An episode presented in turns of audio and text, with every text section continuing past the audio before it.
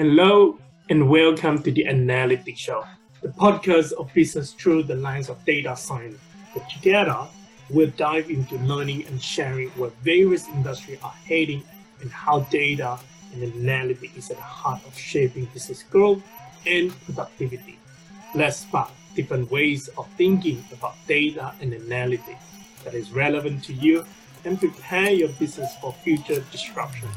I'm your host, Jason Tan. I'm delighted you could make it on this journey with us. Hey guys, to continue to get support tips, techniques, and tools and learn from the expert, hit that subscribe button wherever you are so we can keep in touch and continue our lifelong learning together. So, are you using your company data to its full potential?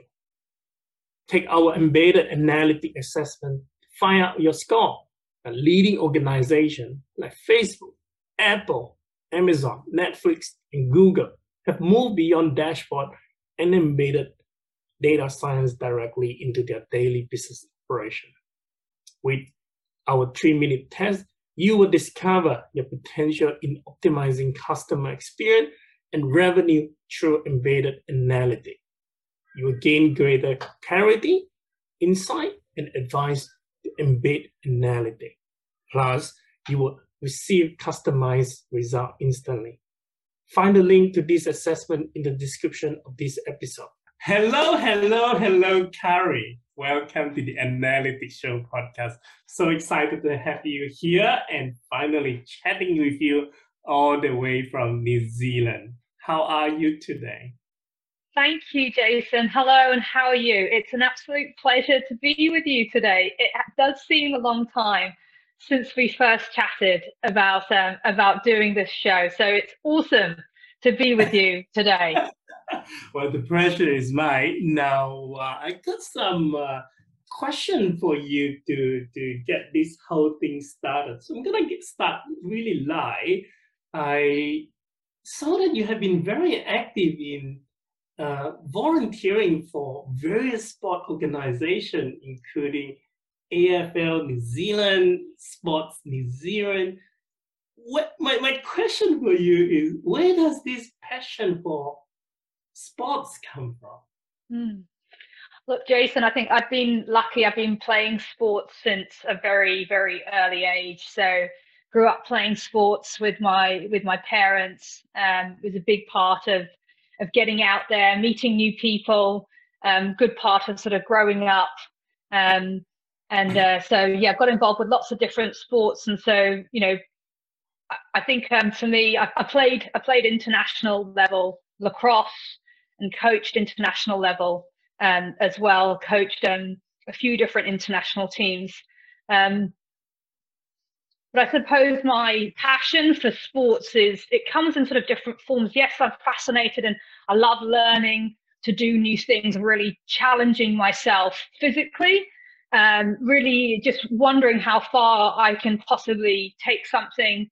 Um, but also, I think the thing that's most interesting for me about sports is not so much about the playing, but actually about the coaching my passion, if I had to choose, do you want to play sport or do you want to coach sport?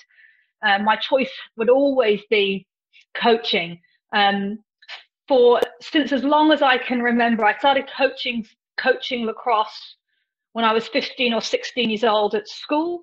And I think I've always just been fascinated around how to create high performing teams and how to lead teams at different levels um, whether it's a grassroots, you know, under 16s team, um, or whether or not it's an international senior women's team. So, um, or whether that's an analytics team. Um, I'm just always been really fascinated about what it takes to bring different groups of people together to to make them perform or help them perform at the, the highest possible level that they can that they can be. Um, so that's where my passion for sport has come from and i love i've loved you know growing up learning and uh, from uh, and reading about sports coaches um, you know uh, ralph pim is is one of these incredible guys that sort of talks about different types of skills, performance skills, moral skills.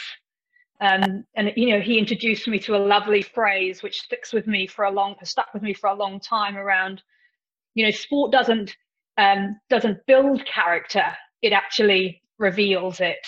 Um, and I think that's something that I think has really sort of, uh, yeah, leading teams, growing teams, building teams is something that's really been um, a real passion for mine from you know since the age of sort of 15 wow we certainly have to talk a little bit more about that. And uh, when you were describing all of those things it reminded me of a book that i read which is called trillion dollars coach uh, talking about bill campbell.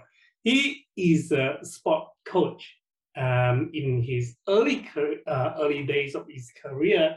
But uh, he is the coach for the people like Steve Jobs uh, from Apple, Eric uh, Smith. Sorry, I have problem with pronouncing the last name of Eric Smith from the Google. But he is the guy that a lot of these tech, multi-billion dollars tech CEO that went to. Um, looks like you're on the right path, uh, Gary. I, just, uh, I've always been fascinated around the the things that you can take from the sports field, um, you know, into the boardroom, um, and, and, and what what can apply and what and what doesn't apply, because not everything is automatically transferable. Um, you're not mm. you're not always leading the All Blacks, for example. You know, it, it, they're not they're not comparable when you sort of lead an analytics team, but there are lots of things that are are similar in, in what motivates or understanding, you know, the importance of diversity, the importance of psychological safety, the importance of um, motivation and, and, and recognition, and how to bring differences, different types of people together to really create um, a star team. I think that cross discipline uh, learning is so important. Now, that is one question that I have for you is lacrosse. When I was researching about uh, these these interviews, I actually had to Google what exactly is lacrosse. I'm sorry.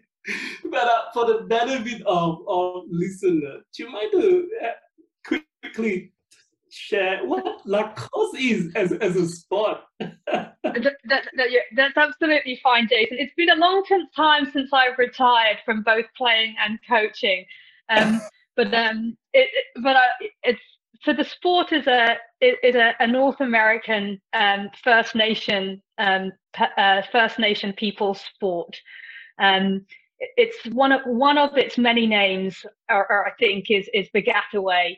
Um, it was played um, as a as a I think it's a rite of passage sport um, to help young men prepare for battle. This was the, the historical the historical context of the sport, um, and my my understanding from the history or what I've been what's been shared with me is, I think it was a French missionary saw the sport being played um, on on some of the plains in in North America on the Canadian North American border. Um, and um, and coined the sport or gave the name its sport or its Western name, lacrosse. Mm. Um, and eventually, that sport somehow um, somehow ends up in a, in a in a private girls' boarding school in Scotland, and suddenly um, you know the sport starts to grow in the UK through um, through the and, and I ended up learning the sport you know at my boarding school down um, down in the uh, down in the in, down in Kent as I was growing up. So it's a it's an unusual it's an unusual um, and, and I suppose a different history to the to a sport but that's um that's my that's what that's I think my knowledge of um, of where it where the sport came from. I, I'll make sure to put a link to to, to, to, to, to, the spot of this one to let people learn more about it. Now, yeah, hopefully, oh, hopefully I've got my facts right. Hopefully, I've got my facts right. uh, now, of all of these uh, volunteering experience in all of these sport organizations, mm. anything in particular stuck with you to this day?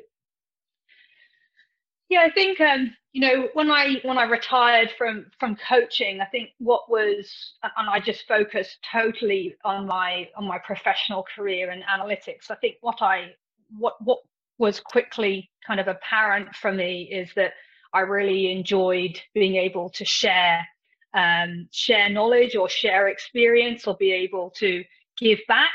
Um, giving back has been a part of my, I suppose, upbringing. It's it's sort of really inbuilt in my DNA, and so um, when I stopped coaching and stopped contributing to community um, through coaching or playing, um, I've wanted to find a different way to to share that knowledge, and so um, I started to get involved with um, not-for-profit boards um, and uh, and sharing initially my sporting experience and my sporting knowledge, and that's how I got involved with AFL New Zealand. Um, but as you get involved with the board um, at different on different types of boards, what you start to realize is actually you start to contribute around that board table using some of your other professional skills as well. Mm. So, and that's when sometimes, and that's when my, know, I get to share some of my knowledge around, you know, analytics. Um, and that's really now where I want to start to, um, or want to continue how I support New Zealand organisations on advisory, um, advisory boards, um, or not-for-profit boards, um, supporting them through my knowledge with analytics and and emerging technologies and helping organizations make um, the right decisions that, that, are getting tougher and tougher around how to use data uh, and what's ethical usage of data and, and, and helping them, um, I suppose, explore uh, explore how they can do that for, um, you know, you know, to help to help those organizations grow and, and, and improve in terms of their, their performances. Well, it has been great to know to get to know you at some of your personal uh, life and experience. But uh, on the move into the professional work um, and share a little bit more about uh, a lot of the things that I'll be asking you today. Um, shall we start with uh, tell us a little bit more about your current role as the mm. general manager of analytic and insight at Countdown supermarkets? Yeah. Okay. Sure. So Countdown is um, a retail, a grocery retailer in in New Zealand. It's it's one of the two um, major operators um, in New Zealand. Countdown's actually part of the wider Woolworths group, um, which is Australian owned. So it's a part of a very very large organization. I think total up. I think Woolworths Group is constantly expanding. I think it it's probably over and above you know 200,000 people um, you know across Australia and New Zealand. Um, but just in New Zealand, we're um, we're, we're 21,000 people, um, 18,000 or not, you know, 18 to 19,000 of those people are you know at our front line. Um, you know, in our stores or in our supply chain or working in our DCs, and we've got about 2,000 people supporting the operation, you know, from a um, in our support office in Mangere, in in Favona, um, and also it, um, in our digital office in in in Ponsonby. So um, yeah, there's we've got in terms of what does that look like and, and who um, how we're made up. So uh, we've got about 190 stores across both the North Island and the South Island. So um, we're, we've also got a franchise business as well. So we've got 190 countdown stores, and then we've got a franchise business that covers two other banners called um, Super Value and Fresh Choice. Uh, and so they are sort of smaller, um, smaller size stores. Um, and we've got about 72 of those. We've also got a wholesale business in, in New Zealand. Um, and um, we've got also got a, a, Vine online, so a wine and sort of um, an alcohol standalone alcohol uh, banner, um, and, and, we've also got a digital media um, banner as well called Cartology. um, which provides opportunities for suppliers to access and, and reach customers through in-store media, digital in-store media, um, and also through our some of our online our online banners as well. So it's um it's it's definitely we're definitely a lot a lot more than just um 190 countdown stores. It's it's we've yeah. got um, dist- distribution centers. We own the last mile uh, in terms of that delivery network, um, as mm. well as really, I suppose, owning that um, end-to-end supply chain from basically from farm to farm to fork, as we like to say. it, it is a massive, massive business. And one thing that I always love about finding out all oh, these things is sometimes they are so much bigger, wider, and deeper than we really thought it is. Um, as, as, as a general manager of the analytic and insight, must be a massive role. Tell us a little bit more about your role in where it fit in in the business. Yeah, it's a it's that's a it's a really good question. I think a lot of um, people in a similar position or similar role to me will have will report into lots of different types of chiefs. Um, and so uh, some people will report into a chief financial officer or a chief digital officer.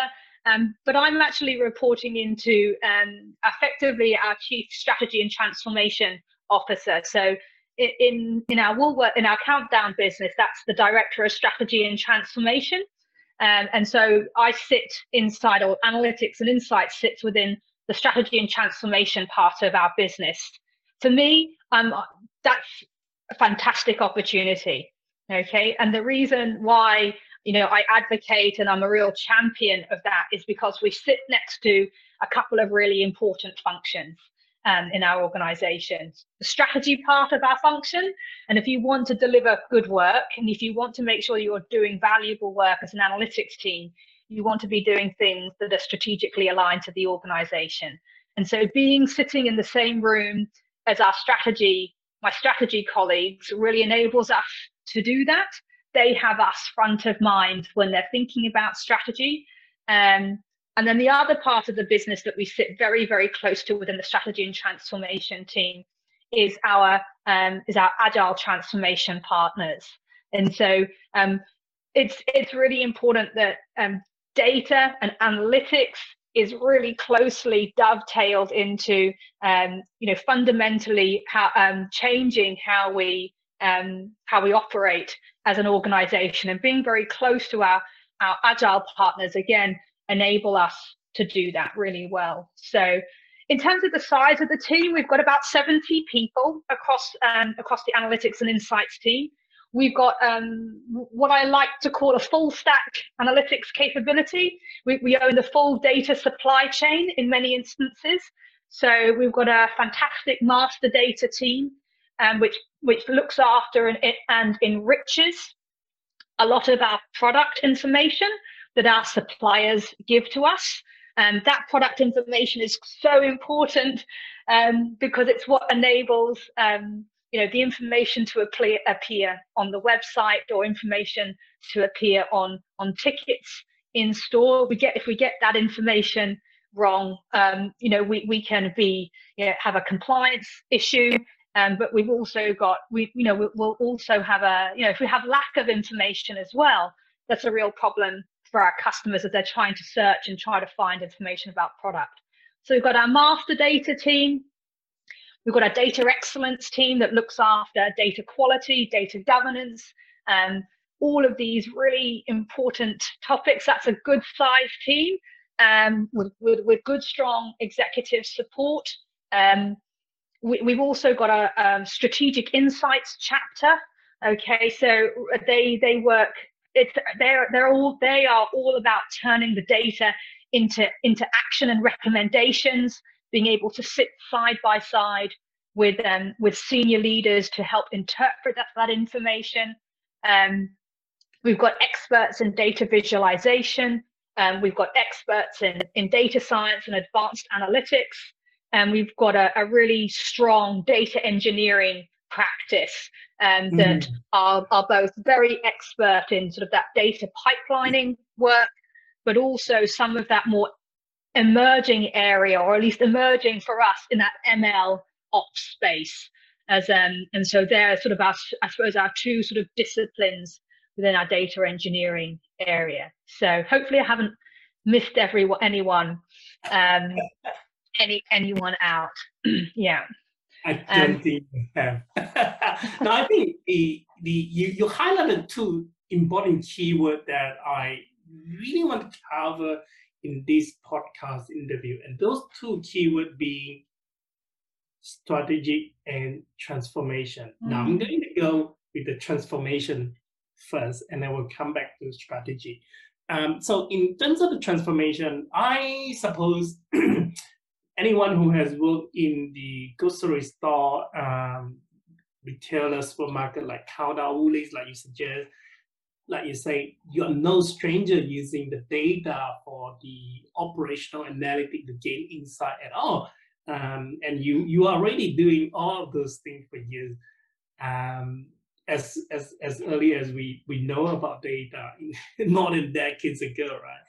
And you touch on the ML ops little bit. I um, so my, my question then is, apart from all those operational analytics, would you share a little bit more about what is the next frontier in using all of these emerging technology, ML, um, in in to serve and improve the performance in in your industry? Mm-hmm. I I think um, one of the fantastic things about working not just at Countdown, but at the in the wider Woolworths um, in the wider Woolworths group, yeah. is that right from the very top of our organisation, um, there is a strong and highly articulate um, belief that our biggest problems are going to be solved with AI, ML, and other types of, of analytics. Um, now, I just think that that is um, such a huge statement um, for for for you know for our executive right you know right from the very top, and it really sets a tone that flows through the whole organization. It's it's that um, we look for opportunities for how AI and ML and advanced analytics can help us solve some of those problems. Um, and um, they're not necessarily they're not they're not sort of considered crazy. Um, if um, they're considered, you know, reasonable um, opportunities to improve supply chain, uh, improve customer experience. Um, I think that, look, I think one of the big areas where we really want to be leading out on in the usage of AI is in our um, is in our sustainability. Is mm. in our area. We, have got a we've got a, an important we've got a, an important strategies around um, good and green for for Aotearoa, for good and green for for New Zealand, and so you know we're looking at ways and partnering with organisations like Google to you know look at how do we how do we use um, analytics, of different types of analytics, and to reduce food waste, to help us with sustainable sourcing, with the decarbonisation of um, of our operation. You know, how do we use analytics and advanced analytics with some of our, you know, with um, energy management, refrigeration, um, yeah. and things like this. I, so I think yes, you can do some amazing things with AR um, you know, and, and customer experience and, you know, and the, and what's on the smartphone and, and, and, and wayfinding and all of those amazing things. But I think for, for us, good and green for, for New Zealand, good and green, sustainable practices is so important for New Zealanders um, that that's where I think is a, is a real opportunity for us to use, you know, to use different types of analytics to not just make a difference for um, for our customers today, but make a difference for you know the next generation of customers tomorrow. Absolutely, I love love that. I think that whole idea about how we use technology for good within the organization is so appealing. What exactly is that outcome, right? Um, I want to continue to set the scene about this conversation, how we use analytic to do various things. Um, so my next question is also related to the, the other keyword that I was referring to, which is strategic.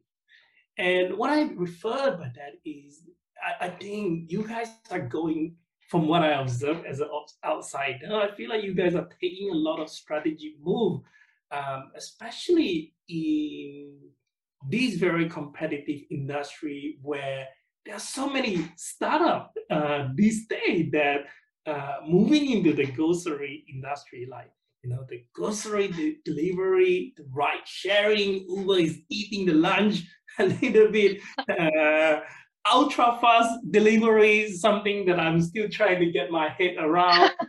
um, to have everything delivered in 15 minutes.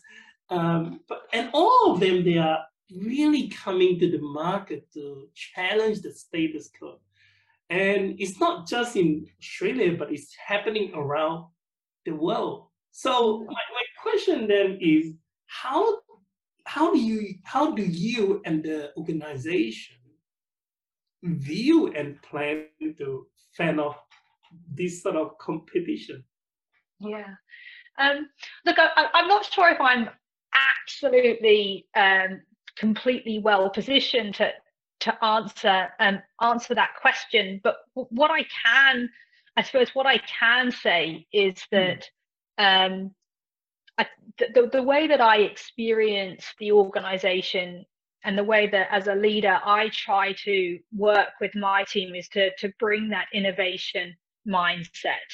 Um, we see the we see the the progress in the ultra fast convenience. We see we've got um, you know different types of lockers um, that people can pick up and you know they can they can get their their groceries in in the ways that make sense for them um, if it's pick up in store if it's pick up um, you know pick up lockers if it's same day delivery and um, we've even got sort of express pickup options and, and and there'll be more and more sort of ultra convenience options that are that are constantly being um, brought to the table. I think there's one called direct boot.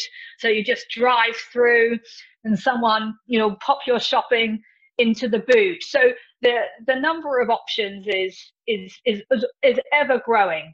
Um, I think um, I think uh, and so we are constantly innovating and, and trying things out um, I think the key is trying to work out where are some of those value propositions to customers best placed. Um, because what might be applicable, you know, to a, a, a highly urban environment in Auckland might not necessarily be valued by a customer base in, you know, parts of the South Island. They're very different communities with a very different with a very different need. And so um, it's not a one size fits all it's understanding the customer. It's understanding what they value. It's bringing that test and learn mindset. It's um it's about saying yes we can. Let's try it. Um and, and doing some of that those, those the analysis around where do we think this proposition could um, would be best um, would be best received by customers um, and trying some things, trying some different things out. Um, the other thing that I can see from our from our Woolworths group in in New Zealand is the desire to grow our ecosystem. Um, and you can see the Woolworths group. You know, we have our Big W colleagues. Pet culture has just joined um, the you know the Woolworths family, um, and I think that's only a good thing for customers as they start to be able um, to get, you know, there's an aspect of the data that sits behind that um, and hmm. customers being able to get, um, you know, improved customer experiences, more personalized offers across the whole ecosystem. I think that's the, that's the, that's the possibility, right? Yeah. Hey all, I just want to give a quick shout out about this episode.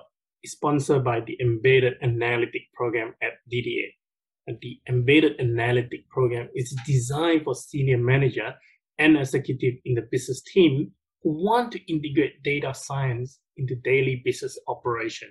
and use it to drive customer experience excellence and revenue. And book unlimited strategy session for a full year and start embedding analytics into the business frontline. For more information about this program, please refer to the description of this episode. Now, let's get on back to the interview. Thanks for sharing all of this context. Now, my question then for you is how would this innovation and how would this business strategy translate into your team from the perspective of data, analytic, AI, uh, emerging technology in terms of the role that they play? Yeah, look, I think um, there is no there is no end to um, the enthusiasm of our organization to use data okay? There is no end. This the appetite is insatiable okay? And it's um so there is very little selling that I need to do internally around getting people excited about how they can use mm. data in different ways. As I said, it, that comes, that tone has been very much set from the top. Um, and so I think the challenge for us is being able to provide analytics to support different types of decision making at different different cadences um, as rapidly as possible um, to the quality that is required. Um, and I think that's a very, very typical um, challenge that analytics teams have. So um, we might be doing some hypothesis testing um, for a new product, or we might be trying, you know, there might be some digital optimization work that the team might be doing on with our, um, you know, with our website, working out whether or not we need to um, you know we need to change this this hero graphic or change the global navigation or you know where to put a particular logo and will that impact negatively on customer experience? So there is no end to um, the desire to to use analytics to improve customer experience to improve operational um, effectiveness to improve productivity. It's literally um, it's we sometimes it's it's about choosing the right piece of work. It's it's about choosing the right um, the most impactful piece of work, uh, and I think that's often the challenge that um, me and some of my leadership team are presented with um, most days. so it could be anything. now, now it's great that they is is not a difficult sell to, to the business to adopt more insight and uh, to adopt more data. But do you think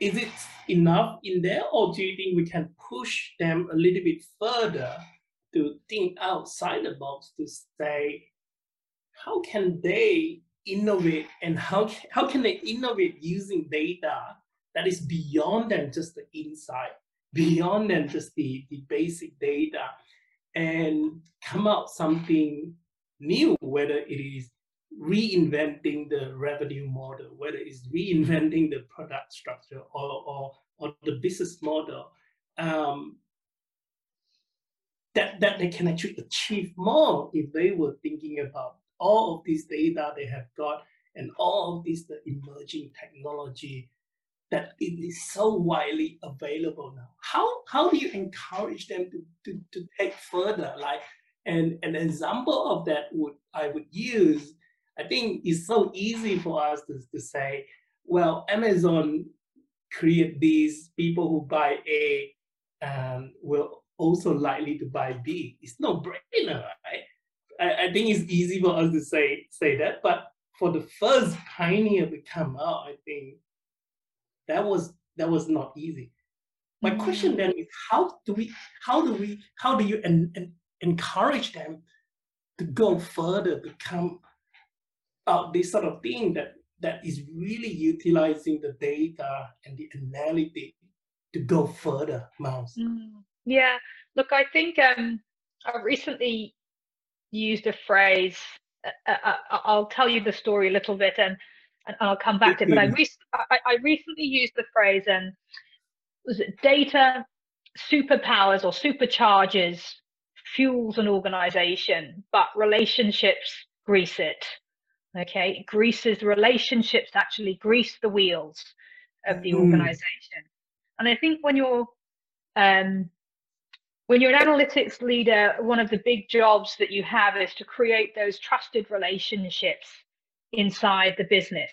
You have to deliver the everyday analytical value in order to then be able to get your business stakeholders to trust you sufficiently to go another step further to say, right, I don't want, um, and an example of that is a little bit of um, innovation that the team has been experimenting with. And it, it is very much an experiment.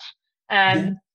We, um, the, a, few of the, the, the, the, younger members or the, the, the uh, of our team decided to go out on to do, be part of the AI forums Envia Hackathon um, event a few weeks ago. And so they got the opportunity to do a two day hackathon and they um, they created a, a prototype around a, a rat d- detection or a pest detection system. Okay, um, wow.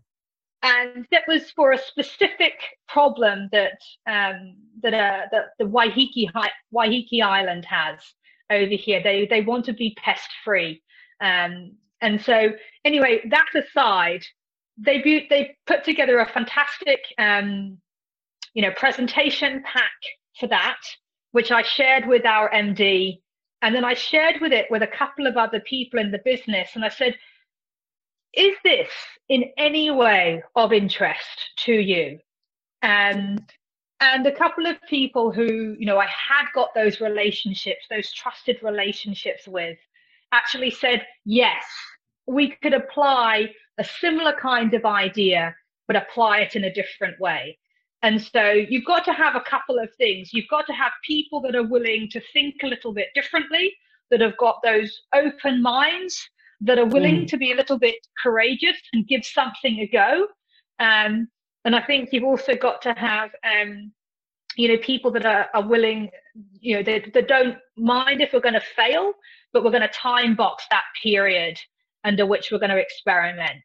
Um, and so I think um, that's I think uh, I suppose a way that I'm helping our teams innovate and, and, and experiment and, and, and into using different types of technology but also it's those relationships those everyday relationships um, the communi- your internal communications plan if you like mm. um, that allow that gives you the opportunity to even present um, a different type of idea um, and I'm, we're trying this out with a few different. You've got to earn the right, right? You have to earn the right to to get up the value chain. And I think, um, and it takes a little while to do that. And you need to get some wins under your belt, and you need to share those wins in order to earn the right to take the next step to do the to do the slightly more um, innovative um, activity.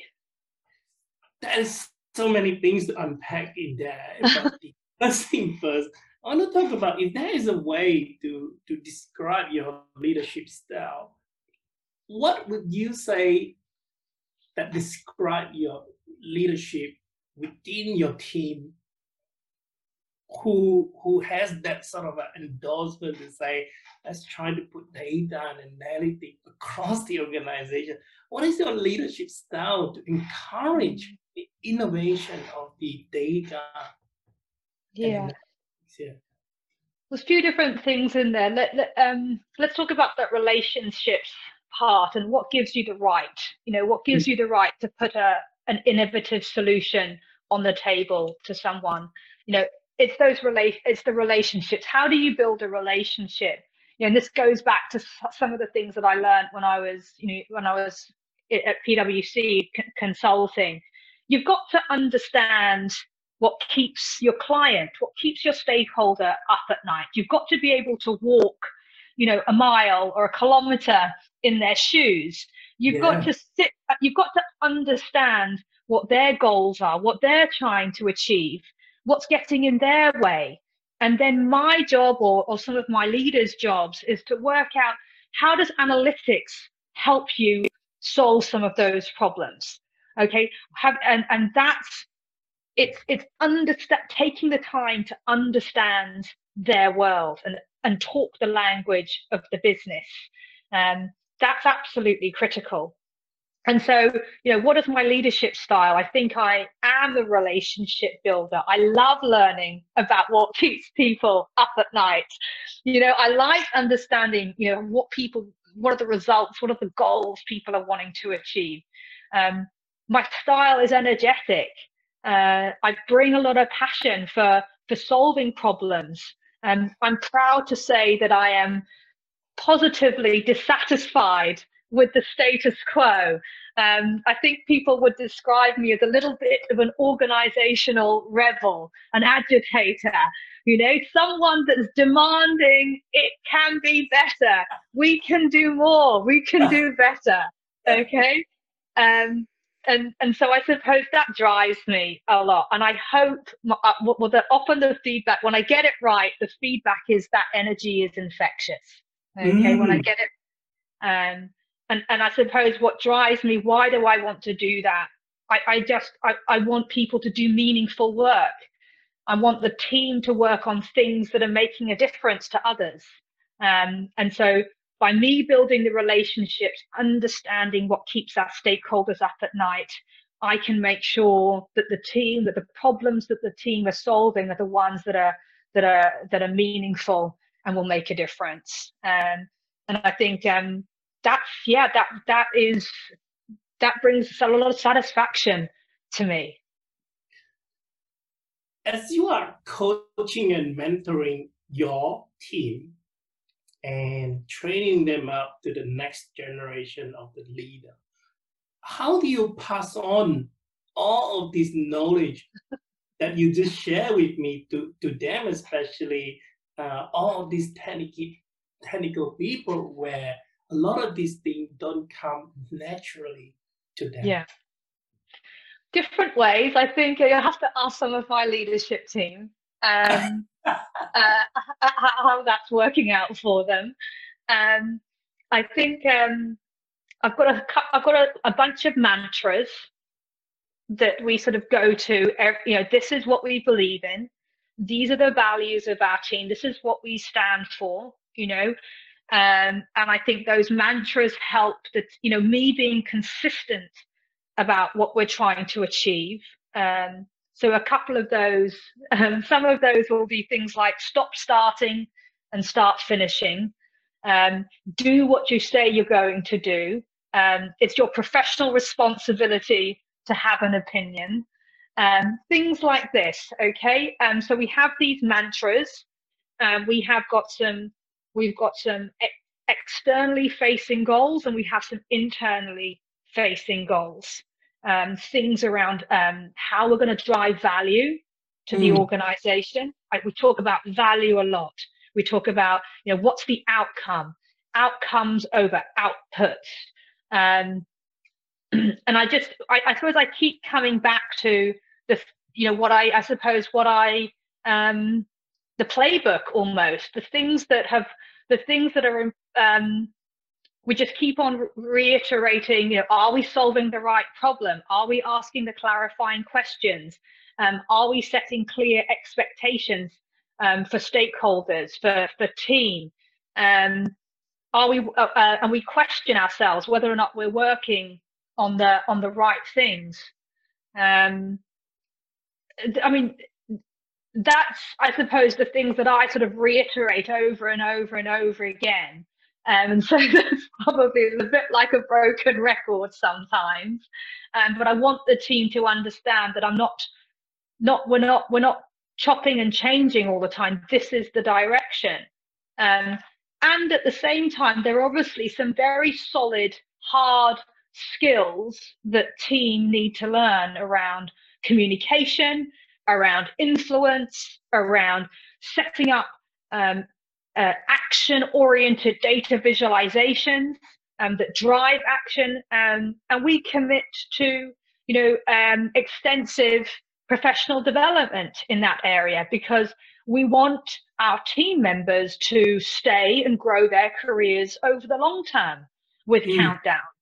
Um, and we want people to have a passion for um, the passion for grocery retail. We want them to have a passion for our business, and we want to have a passion for the things that keep our stakeholders up at night. And so we also train and teach people about the, the, the strategic direction of the organization, and we we share it. We spend a lot of time um, talking about the industry and getting people to deeply understand the ins and outs of the grocery industry.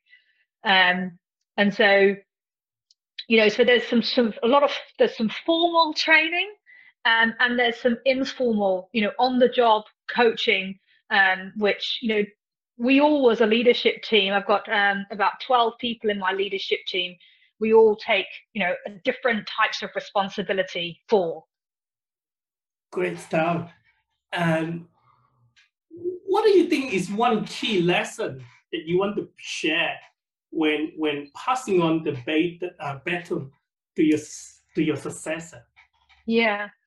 Um, goodness, there's there's so many, right? Um, and, and and obviously every person, the the idea is that they should build on, hopefully build on, and um, what the next person, you know, what the previous person has has done.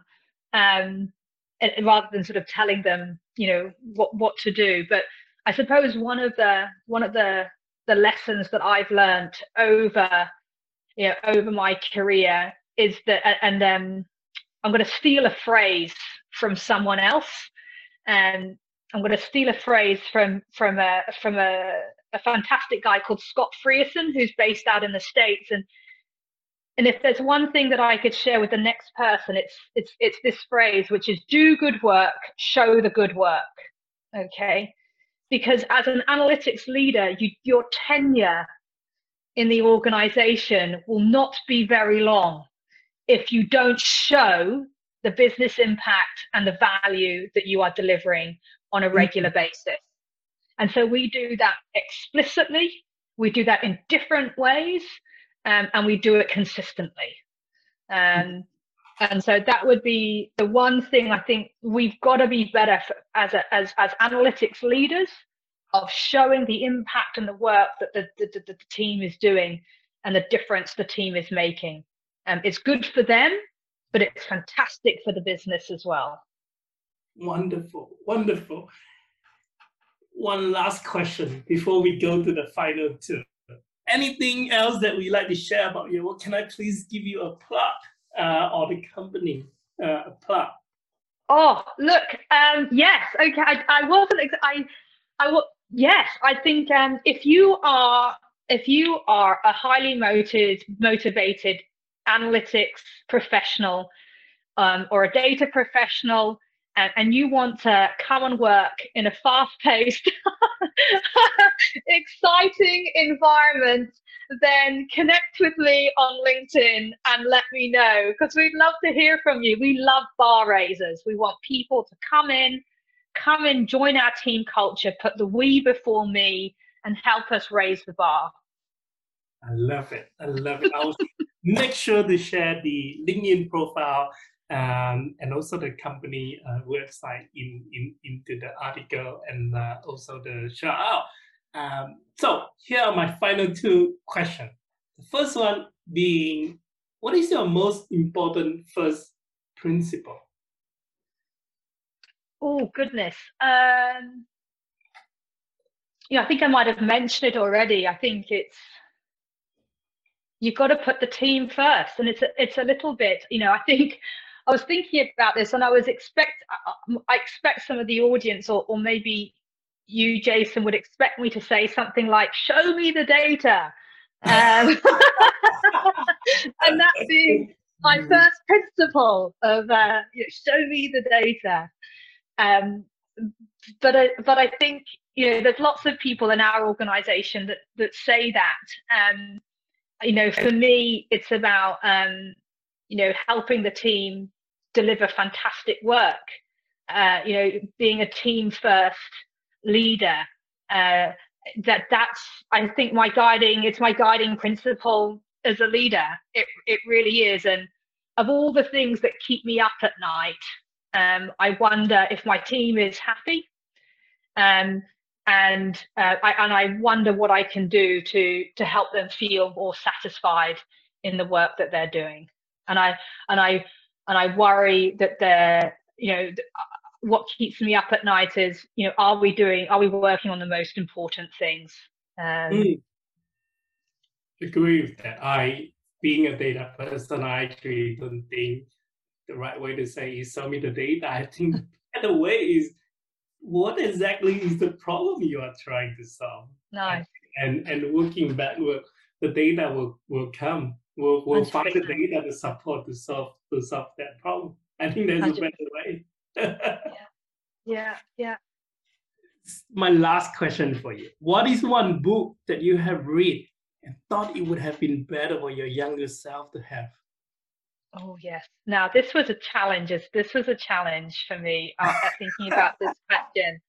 And um, I listened to a lot of books. I've listened to a lot of books over the years. Um, but um, I think something that I wished I'd known about earlier and read about earlier is um, Dan Harris's um, 10% Happier.